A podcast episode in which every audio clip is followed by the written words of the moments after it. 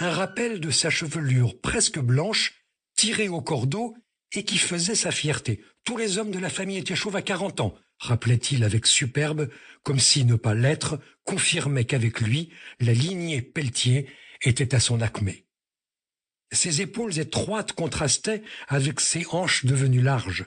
Je pourrais être mannequin chez Saint-Galmier, plaisantait-il parfois en évoquant ces bouteilles d'eau gazeuse au col fin qui s'évasaient irrésistiblement vers le bas. On sentait chez lui une énergie sereine et, quelque chose de discrètement satisfait. Il avait, c'est vrai, bien réussi. Dans les années 20, il avait acquis une savonnerie de taille modeste et l'avait développée en alliant la qualité de l'artisanat à l'efficacité industrielle. Il aimait les formules. Dans son esprit, cette manufacture située à un jet de pierre de la place des Canons était destinée à devenir la principale industrie de la ville.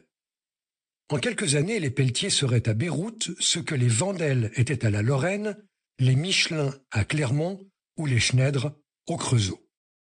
Il en avait depuis un peu rabattu sur ses prétentions, mais se targuait d'être à la tête d'un fleuron de l'industrie libanaise, ce que personne n'aurait eu le cœur de lui contester. Au cours des années, il n'avait cessé d'innover, ajoutant aux recettes traditionnelles des huiles de copra, de palme ou de coton, peaufinant les conditions de séchage, modifiant l'usage des acides oléiques, etc. Les années 30 avaient été profitables à la maison Pelletier, qui avait racheté quelques petites manufactures à Tripoli, à Alep, à Damas. Sans doute, la fortune des Pelletiers était-elle plus importante que son train de vie assez modeste le laissait supposer. Si la gestion des filiales avait été confiée à des gérants, Louis Pelletier n'abandonnait à personne le soin de surveiller la qualité de la fabrication. Ainsi, se faisait-il un devoir de visiter les succursales, arrivant parfois même sans prévenir, prélevant, analysant, modifiant les processus de production. Il prétendait ne pas trop aimer les voyages. Oh, je suis assez casanier, disait-il en s'excusant.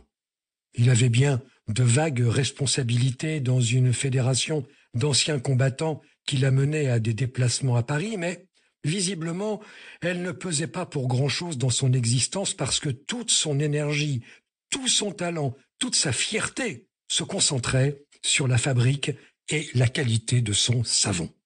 Rien ne le rendait plus heureux de voir ces chaudrons fumants dont des équipes surveillaient la température 24 heures sur 24, d'admirer les goulottes qui charriaient le savon liquide jusque dans les mises.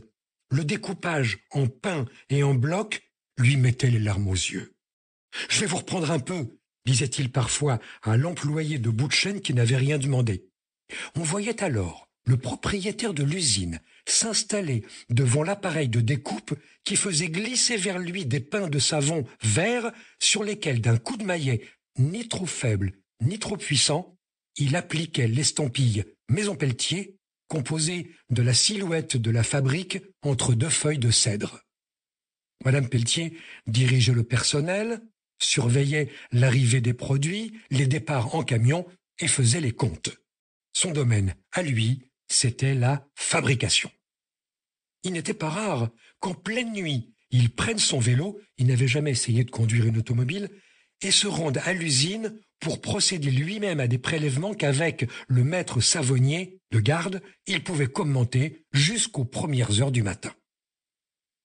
Il affirmait que la maison Pelletier était véritablement née le jour de la mise en route du premier grand chaudron qu'il appela la Ninon par lien paronymique, prétendait-il, avec la Nina, première des trois caravelles de Christophe Colomb, et dont le nom était gravé sur une plaque de cuivre apposée au pied de la cuve portant les emblèmes de la maison.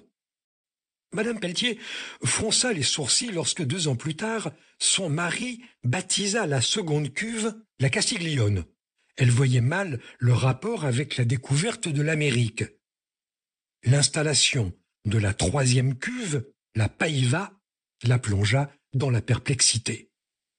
Elle interrogea François, réputé l'intellectuel de la famille. Pardonnez l'interruption. Vous pouvez continuer à écouter le livre audio complet gratuitement, le lien dans la description.